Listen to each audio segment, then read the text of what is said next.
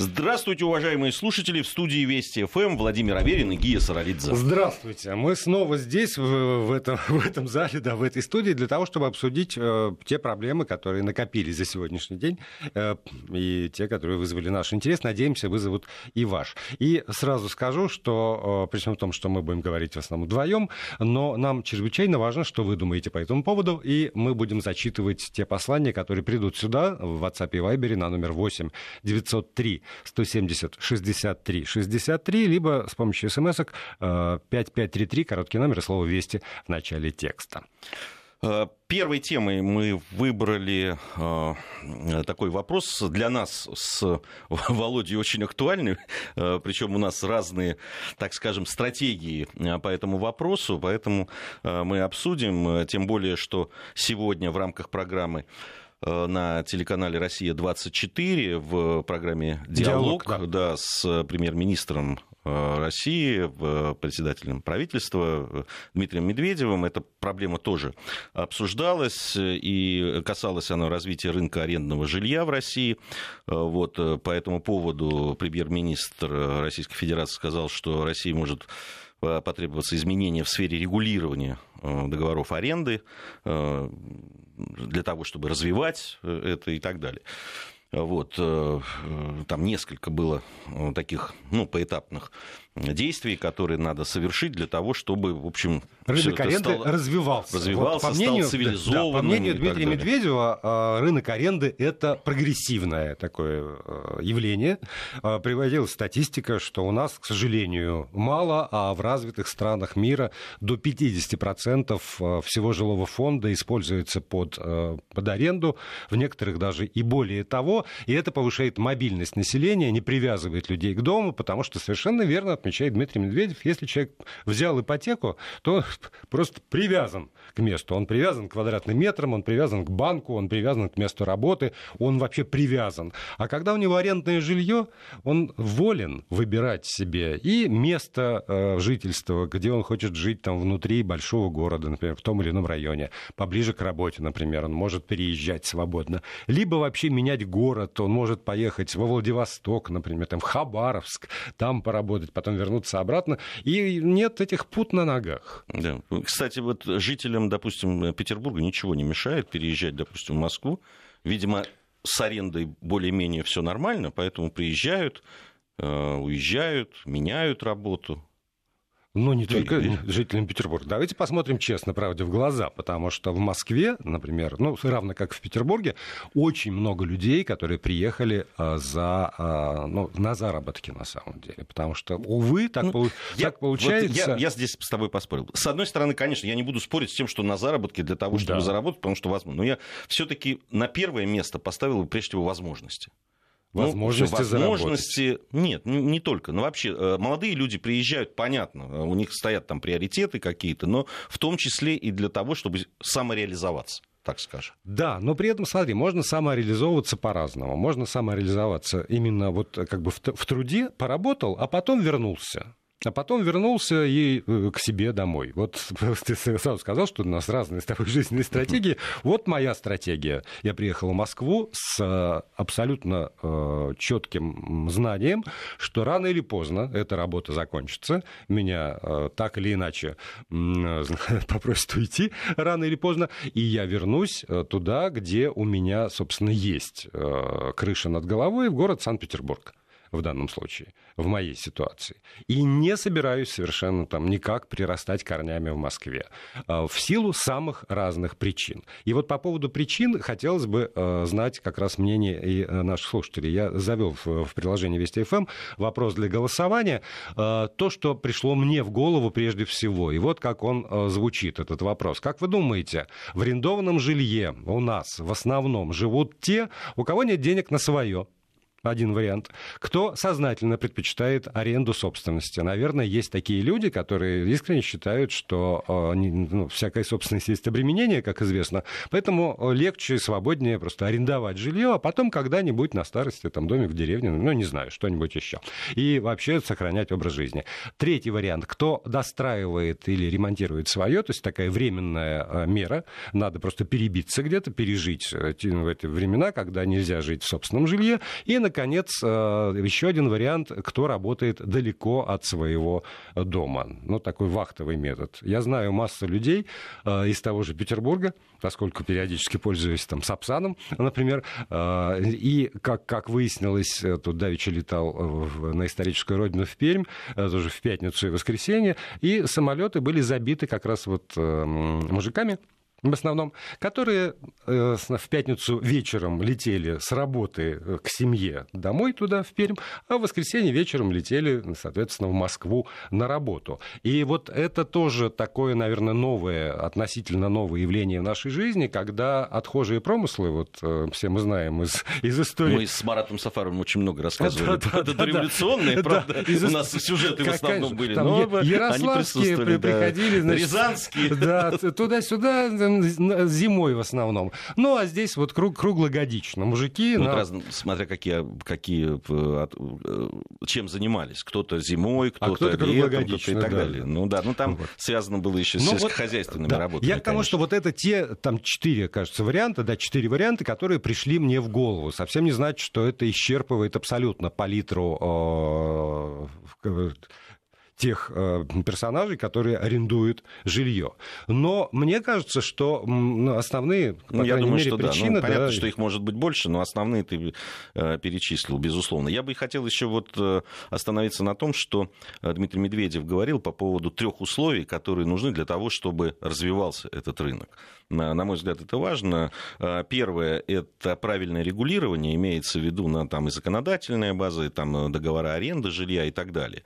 Второе – это доходы, которые позволяют этим людям жилье арендовать. И это тоже очень важная вещь. Uh-huh. Да? И третье условие станет возможность э, реализации различных проектов, которые, по мнению премьер-министра, помогут создать рынок арендного коммерческого жилья. Вот, э, что тоже важно. На самом деле, вот по поводу э, коммерческого арендного жилья мы много говорили в наших программах. Там же разные да. существуют да, схемы и так далее. В разных, кстати, странах они существуют, разное законодательство и так далее. Это тоже очень важно. Я очень рад, что э, Дмитрий Медведев вернулся к этой теме, потому что э, когда-то давно, кажется, в 2000 третьем, что ли, или 2004 ну, году. В середине нулевых, да. Да, вот только-только я пришел на «Маяк» э, работать, и тогда еще правительство прежнего мэра выдвигала идею «создадим в Москве цивилизованный рынок арендного жилья». И предполагалось, что построят специальные дома, под э, рукой мэрии, где будут сдаваться квартиры. И, наконец-то, вот это вот абсолютно бесправное, я по себе говорю, абсолютно бесправное сообщество людей, которые сейчас арендуют квартиру, не защищенное ничем, вообще никак, ни от кого, ни от участкового, ни от государства, там, ни, ни от хозяев, прежде всего. Я с тобой как человек, который долгие годы, в общем, снимал квартиры, соглашусь. С другой стороны, э, общаясь с людьми, которые сдают квартиры, они тоже не очень защищены, конечно, надо сказать. Конечно, да, да. Ну так вот, тогда э, разговоры про это шли. И приходил ко мне человек, там, министр, я уж не помню, как его звали, московского правительства, который красочно рассказывал, как это все будет. И я как человек... И тебе нравилось. И мне нравилось бесконечно, потому что я уже тогда арендовал, ну, и вообще всю жизнь я живу в арендованном жилье. Вот я, я прямо ждал, я говорил, ну, давайте, я буду первым, кто будет у вас арендовать. Я пилотный жилье. проект. Я, я готов тестировать ваши проекты. Наконец, один дом, я помню, тогда построили. Было это э, в очень престижном районе Москвы. И когда я узнал э, цену, то я понял, что... Э, ну... Останусь-ка я пока в той квартире, в которой Ну, то есть, даже я... Даже... Это миллион до неба, как в моем любимом детском фильме говорилось. Это же невозможно подступиться было совершенно. Но я к тому, что вот это был 2000, там, условно, четвертый год. Сейчас 2019. 15 лет прошло.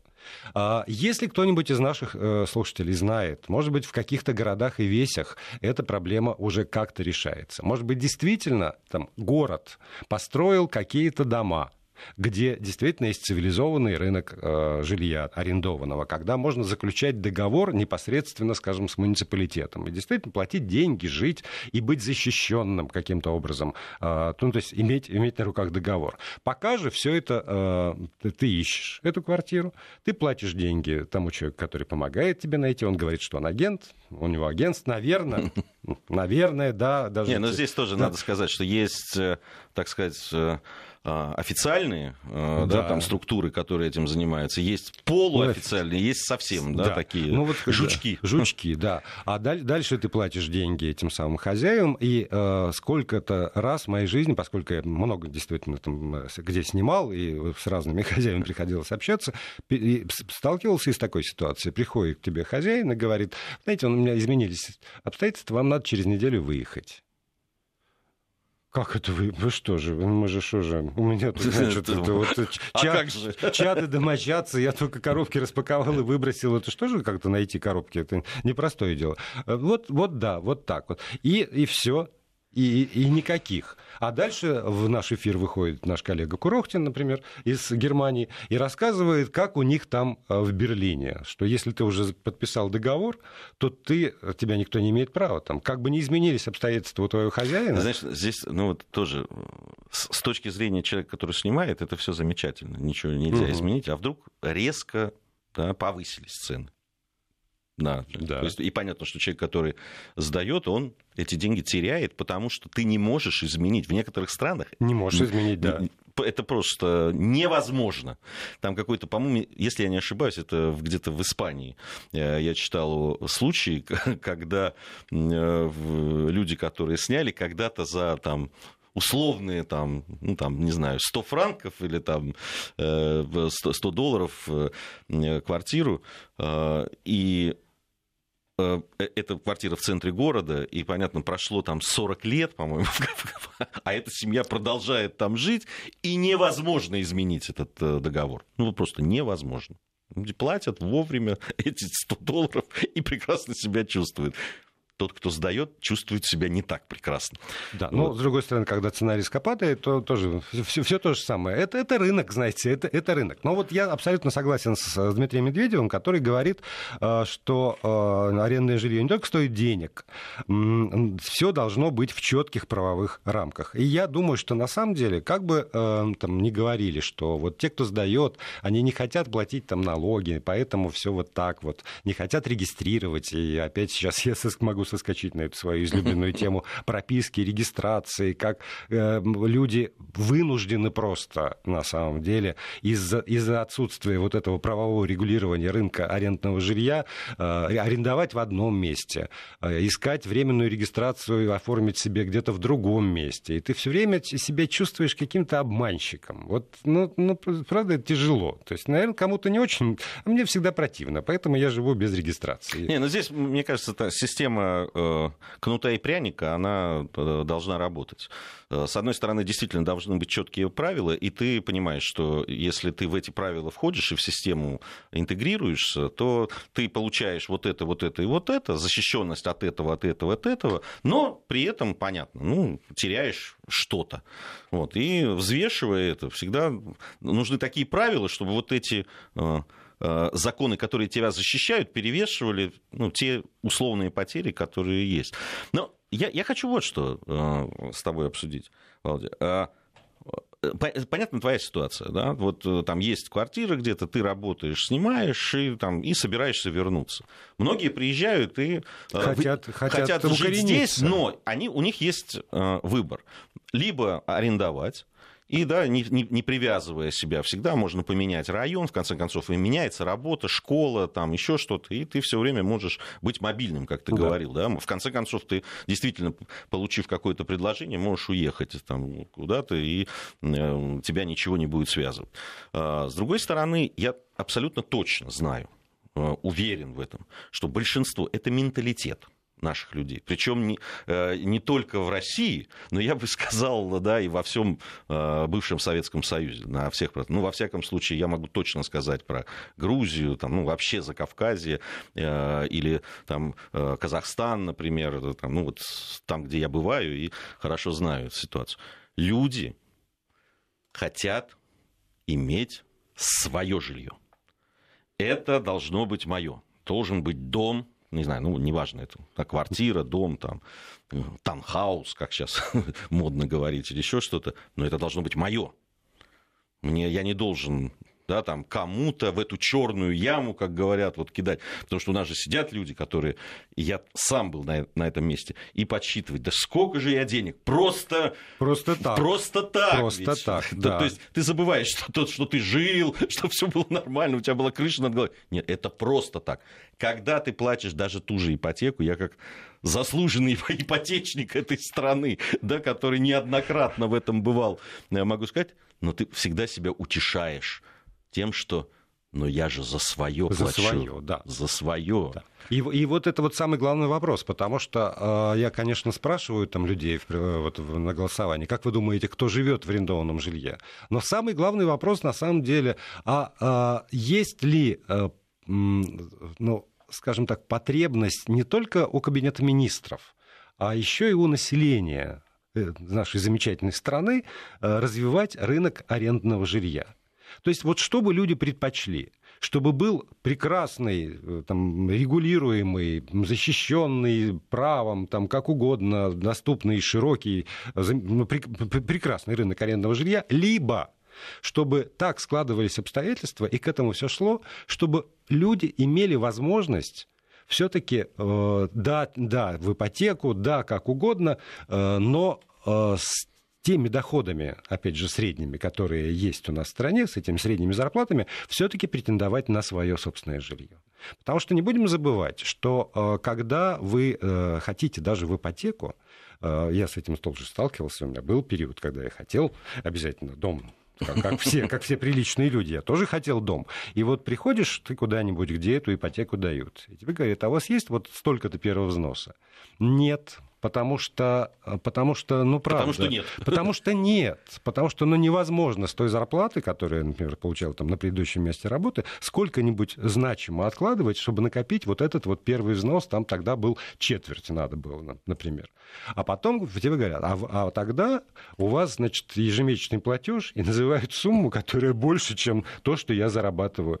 Ну и, конечно, и тогда, да, тогда ты идешь на рынок арендного жилья в городе Санкт-Петербурге в том же, и где-нибудь где-нибудь, конечно, не в центре, и, там, и бабушкина квартира, но которая позволяет тебе иметь эту самую крышу ну, над об головой. Об этом как раз вторым условием э, премьер-министр сказал, что должны быть э, уровень доходов, доходов. людей, должны да. позволять им арендовать. Уже мы, мы не говорим о том, чтобы покупать в ипотеку, хотя бы арендовать. Хотя бы, хотя бы арендовать, Но здесь, да. понимаешь, вот я, я не знаю, правильно это или нет, но ведь мы говорим о двух стратегиях, да, а, но ведь государство государство, а, выбирая, у нее ведь тоже есть а, а, вот эта развилка, либо все-таки идти по и развивать ту стратегию, когда вы делаете все для того, чтобы люди могли да, там, покупать собственное жилье, для этого там низкие ставки по ипотеке, да, рост доходов людей там, в разных регионах. Понятно, что разные Льготные ситуации. программы для молодых, Строитель, для специалистов, для чего угодно. Да. Э, жилья, э, да, там э, именно государственное в, в создание неких государственных структур, которые будут заниматься этим, либо ну там на паях, угу. либо еще как-то, да, понимая что-то. Либо вы, да, все-таки ориентируясь на то, что нет, нам нужно развивать Мобильность. Вот, мобильность. Вот давайте все-таки делать все для того, чтобы люди арендовали. Я понимаю, что и то, можно делать и то, и то. Но, но... это ты же понимаешь, да, да, все равно средства, они не бесконечны. Э, и, и все-таки это разные задачи, на мой взгляд. Здесь вот все-таки... Вот по мне, первая стратегия она и соответствующая и нашему менталитету человеку, который это. Я, кстати, она э, в чем-то э, созвучна, да, там, советской э, вот советской модели, которая там все-таки ориентировалась на то, чтобы дать людям жилье. Да, тогда с собственностью по-другому все было и так далее, но э, все-таки ориентировалась на то, что у человека должна быть своя квартира, свой дом, там, если это деревня и так далее. Да, и, и под это подстраивалась вся система. Да, но при этом, понимаешь, неотъемлемый элемент этой системы и еще и э, где дом, там и работа. И тогда действительно э, там люди приезжали куда-нибудь на там далеко. Там строился завод, вокруг строилось там жилье, у людей была работа и жилье. А сейчас получается, что в огромном количестве мест, где у людей по-прежнему есть жилье, а это, как правило, небольшие, там, средние города, жилье-то вроде как бы и есть вот это вот приватизированное, там, оставшееся, доставшееся. Но оно угодно. ничего не стоит, потому что да. нет работы, но, и никто но, не Но нет, нет работы.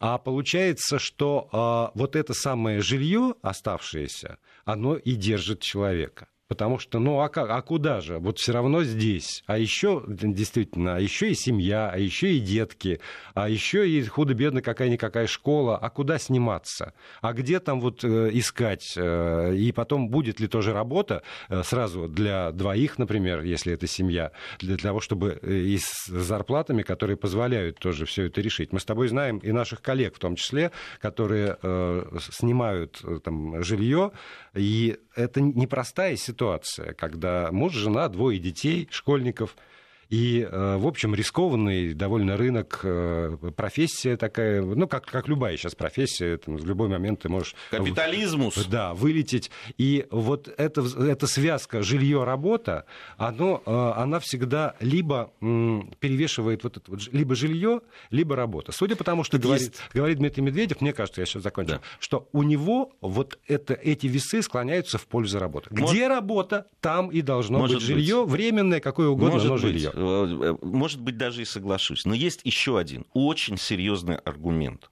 Очень серьезный аргумент, на мой взгляд, который э, очень часто перевешивает. Дело в том, что очень часто квартира, дом, неважно, любое жилье является единственной активом. Активом, который ты можешь передать своим детям. Да, и который ты можешь лучше... Ну, то есть это, в принципе, единственный да. актив. Но это очень важно, что ты именно можешь отдать его своим детям, знаешь, что-то передать, что-то что оставить им для того, чтобы они там, да, там, не как мы не мыкались, что да, называется. Действительно, как мы не, не страдали. Давайте сейчас новости, а потом я уже объявлю итоги голосования.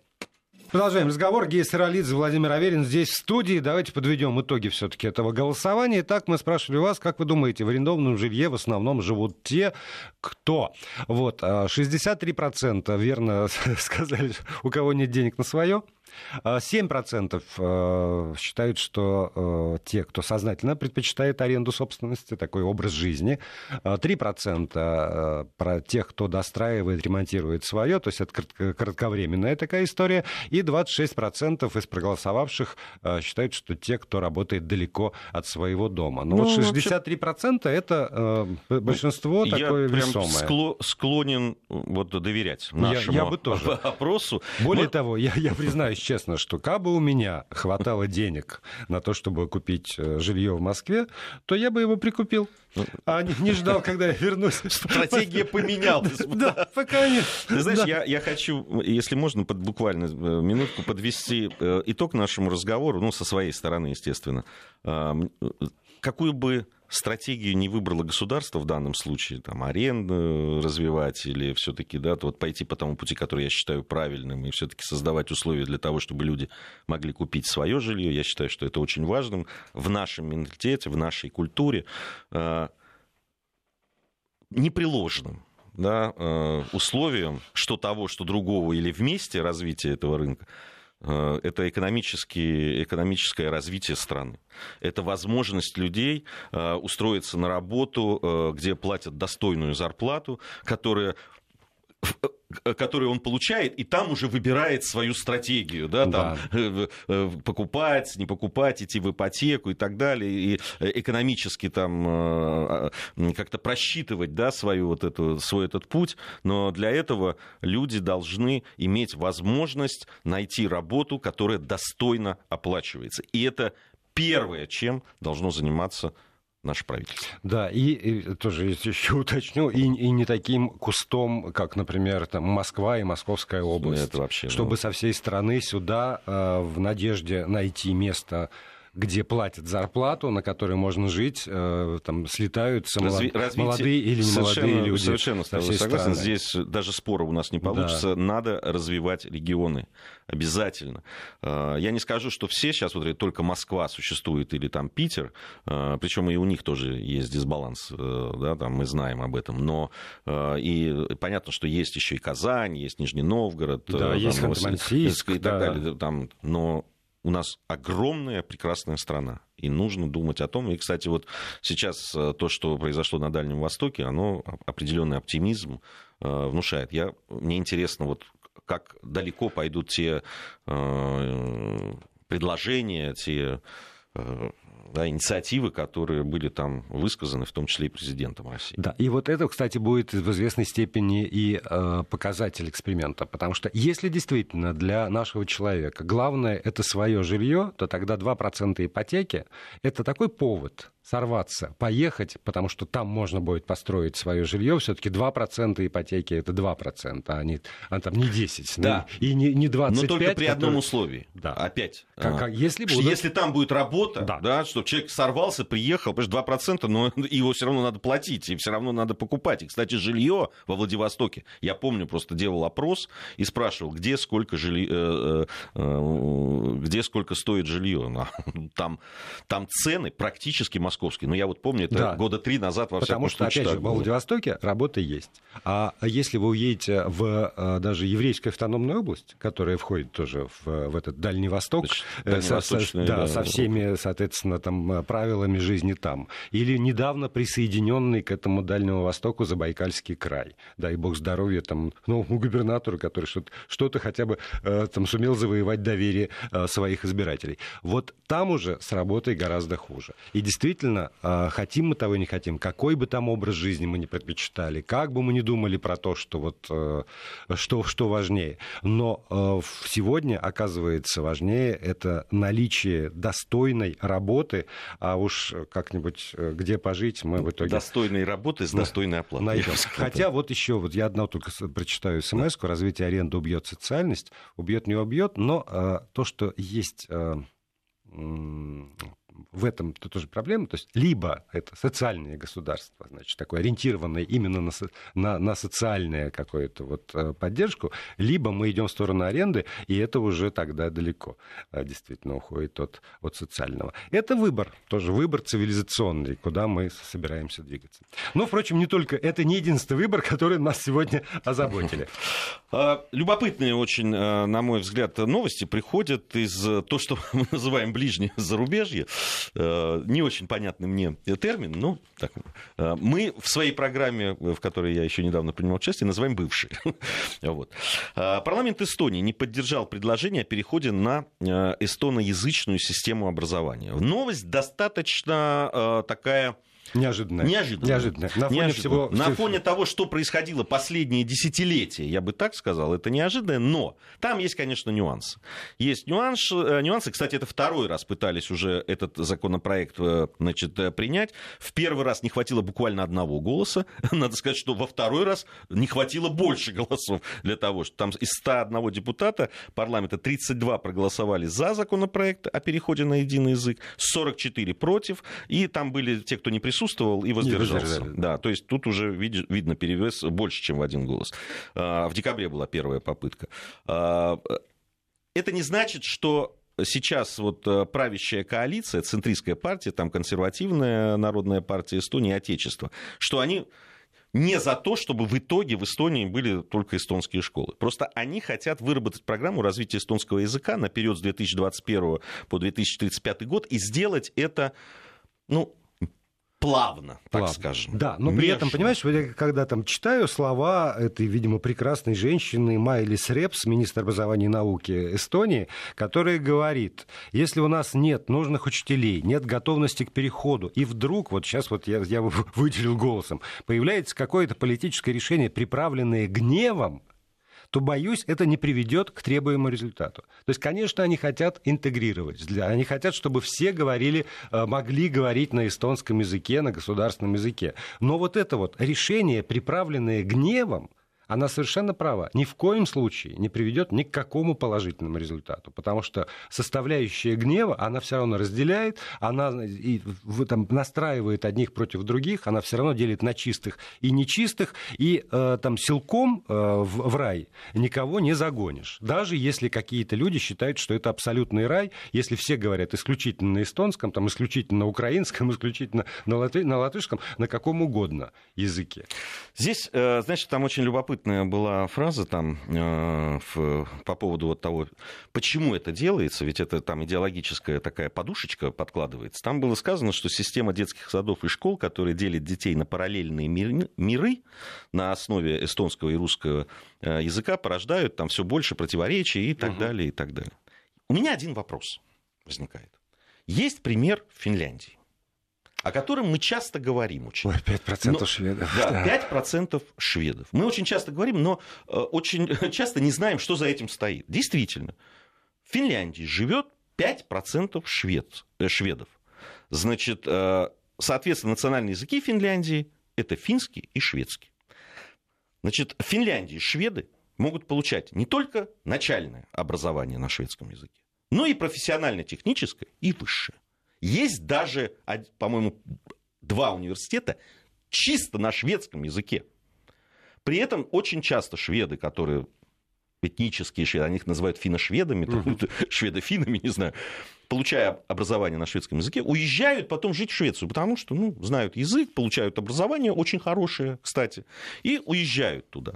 А, значит, при этом значит, э, в тех муниципалитетах, где чисто шведское, там можно получить, понятно, все справки, документы да. там, на шведском языке, где смешанные муниципалитеты можно получить и на финском, и на шведском. Существует эта система, и она никак, понимаешь, ну вот никак не делит э, Финляндию на два мира угу. по языковому э, признаку. Эстония в свое время, все время ориентировалась на Финляндию. У нее этот пример вот перед глазами – ну зачем же тогда они кому врут? Себе, нам, Европейскому Союзу, да, который иногда спрашивает у них, правда, редко, ну, ну слушайте, как-то надо с языками определиться. При том, что русскоязычных в Эстонии не, не 5%. 5%. Не 5, да. ну, не, ну, никак не 5%. Ну, а, понимаешь, а, вот языковой язык. Я не скажу, что в Эстонии, да, я там часто бываю, не скажу, что языковой вопрос прямо вот, ну, он прямо очень серьезный там. Но эта проблема есть. Причем эта проблема не эстонского государства сейчас. Я ездил в Эстонию еще там в, 80, в начале 80-х годов.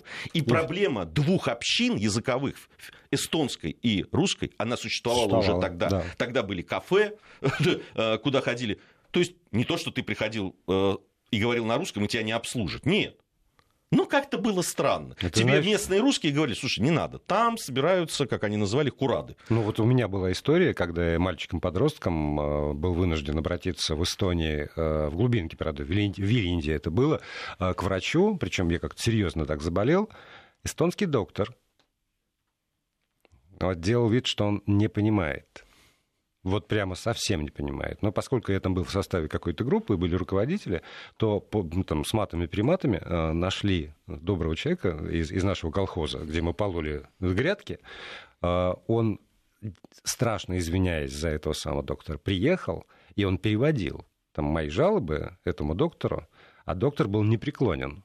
Он просто вот он не хотел разговаривать категорически со мной. С на... ребенком. С ребенком, да. Который заболел, с 13, который... С 13-летним мальчиком, да, на, на русском языке. Вот, вот это было, это ну, было конец... Мне кажется, да. ну, Володь, ну, когда вот начинают там вот эти вот разговоры про э, э, параллельные миры там и так далее, ну, люди обманывают себя. Ну, маленькая очень симпатичная страна. Ну, правда. Там, ну, да. Очень симпатичная. Это, это с трогательным отношением к собственной стране, к природе своей. Там очень, очень такой неяркой, но в то же время, да, вот да. по-северному и, интересной. И, там, как, и, и как выяснилось, очень э, трепетно по отношению к своей экономике. На фоне остальных да. прибалтийских стран да. Эстония просто Нет, небо, ну, они небо, живут небо посредством, они ни, ни, ни, ни, ни, ни, ни, ни в какие не ввязываются. Но они развиваются, да. они не воруют, они честны. Вот в, в этом смысле... Обрати внимание, при этом там 60% эстонского, ну, так скажем, эстоноязычного и этнически эстонского, и 40% это русскоязычные люди. Да? Все, что мы сказали выше про, по отношению, там, не воруют это, оно относится как к одним, так и к другим. Иначе бы было по-другому. Конечно, да. Ну хорошо, ну надо же решить уже. Ну, есть две проблемы, которые, на мой взгляд, мешают им развиваться. Это первое, вопрос с гражданством для людей, которые проживают на их территории вне зависимости, да, когда они родились, там это, если они живут на законных основаниях на территории, они должны... Но я надеюсь, даже вот то, что они там пытаются сделать вот этот мягкий переход, все-таки задумываются на том, что нельзя вот так рубить, это все-таки маленькое, там лучик надежды на то, что все-таки что-то будет меняться. Хочешь, я еще одну цитатку тебе приведу? Министр внутренних дел Эстонии Март Хельме а, выступил с предложением а, отменить безвиз для украинцев, потому что это угроза рынку. И вот цитата. А почему, собственно, он объясняет это парламенту? Троянским конем, в том числе и для России, являются эти украинцы приезжающие, потому что те, кто приезжают сюда, не столько украинцы, сколько русские с востока Украины, обрусевшие украинцы или просто гомосоветикусы. Это миграционное давление очень сильное, оно продолжает усиливаться. И вот где, понимаешь, потому что э, это не, даже не вопрос языка, просто отдельно от всего. А это вот почему-то а, естественная увязка с этим вот то, что он назвал гомосоветикус. Вот, вот он такой прогрессивный, и он рвется, значит, к небесам туда, через тернии к звездам, а вот эти какие-то друг, Знаешь, другой я, породы я люди совершенно, мешают ему я этот полет абсолютно убежден, вот правда, на практически на 100%, что он сейчас кривит душой. Конечно. Он Точно понимает, такая. что безвиз со стороны Украины, это действительно для этой маленькой страны это проблема. Потому что люди приезжают, не имея э, права на работу и так далее, устраиваются и так далее. И даже небольшое по там, европейским меркам там, э, количество людей, да, там несколько тысяч в маленькой этой стране могут изменить какие-то... И дело совсем не в том, что с Востока или Гому Советикус. Он просто а, для того, чтобы и местным нацикам, да, там, националистам да, да, да, это, да. чтобы и перед ними вы знаете, я-то за Украину, я-то за, вот я же за, я, мы-то все понимаем. Но ведь видите, они же, это же советские едут. Не те правильные украинцы, которые должны, а вот эти другие, нехорошие. Да, но понимаешь, вот что меня раздражает, это э, абсолютная вот уверенность, скажем, этого человека, что надо делать реверансы в сторону нациков. Вот, вот, а без этого нельзя. А нельзя просто выйти и сказать честно, что такое количество приезжающих нелегальных работников, а в основном это украинцы, до 80% по их, по их же статистике, это сбивает, там, ломает рынок труда сбивает расценки. А, там люди, э, живущие там, граждане Эстонии, вне зависимости от национальности, им сложнее найти оплачиваемую, а не просто так себе какую-нибудь работу. Так вот про это надо говорить, без реверансов. Я, я за честность просто. Я за, за то, чтобы там не, не лукавить, неважно по я каким соверш... Совершенно э, согласен. Из Финляндии пришло сообщение, нас же везде слушают. Да. И пишут, ой, господа, не несите чуши ни о Финляндии, ни о Эстонии. Если не знаете вопрос, предметно из Хельсинки нам написали. Значит, предметно знаем и, э, да. и, Фи, и Финляндии, и в Эстонии. в Финляндии бывает четыре раза в году. Уж вы не будете говорить, что а, вы, вы просто идешь по улице, и вот там, как это называется, когда вывеска, название улицы на двух языках, языках. везде. Я просто... Э, вы, кстати, можете написать, шведы, бывшие аристократы, выбили себе особый статус при становлении независимой Финляндии. Вы знаете, неважно, как они себе выбили этот статус. Э, параграф 17 Конституции Финляндии. Национальные языки Финляндии – финский и шведский.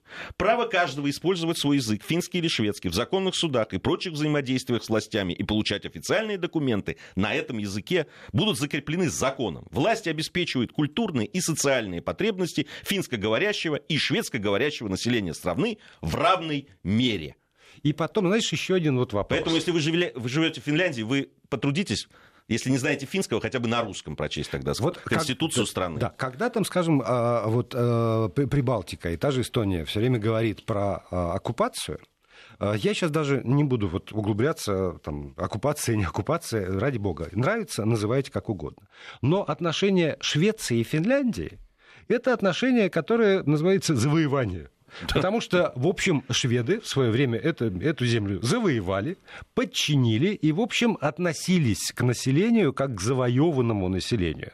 Тогда термин... Ой, как относились! Да, тогда термин оккупация был, значит, не очень в ходу вот в те, в те века, но по факту было то же самое. И если Финляндия, которая возникла, собственно, как э, самородок, только после того, как ее завоевала Российская империя, там э, тоже не будете спорить, стоят памятники человека который даровал парламент, конституцию. Владимир Ильич Нет, сначала, сначала императору, а потом еще и Владимира Ильича. Да. Ну, тоже стоит, Несмотря кстати. на вот это вот, в общем, не самое радужное прошлое, нашла в себе силы это сделать, то вот как раз вот на этом я бы делал акцент. Что да. никакое прошлое, никакие взаимоотношения, которые были когда-то там, не могут вас заставить относиться к ныне живущим на этой земле людям хуже и выделять их в какой-то там закону, второй сорт. По закону. Да. Нам э, э, этот же человек написал, да, живут вместе, но тихо ненавидят друг друга. Слушайте. Да, кому а, вы... да. Вот э, бы, вот эти бытовые вещи, э, мой э, друг финский Вилли Хаапсала, актер известный, э, сказал, говорит, что бабушка ему в свое время говорила, что встретишь шведа, набей сначала ему морду, потом спроси, чего он хочет. Вот. Понятно, что это существует, это на уровне там бытовых да. каких-то вещей, каких-то так далее. Я вам прочел статью Конституции. Понимаете? Это разные вещи. Мы говорим об отношении государства, потому Конечно. что там как уж люди относятся друг к другу, а, а, у нас тоже по-разному люди относятся друг к другу. Но задача государства быть, как своим Пушкин говорил, у нас единственный европейец это правительство. Вот правительство должно быть таким цивилизованным европейцем. Время вышло. Спасибо.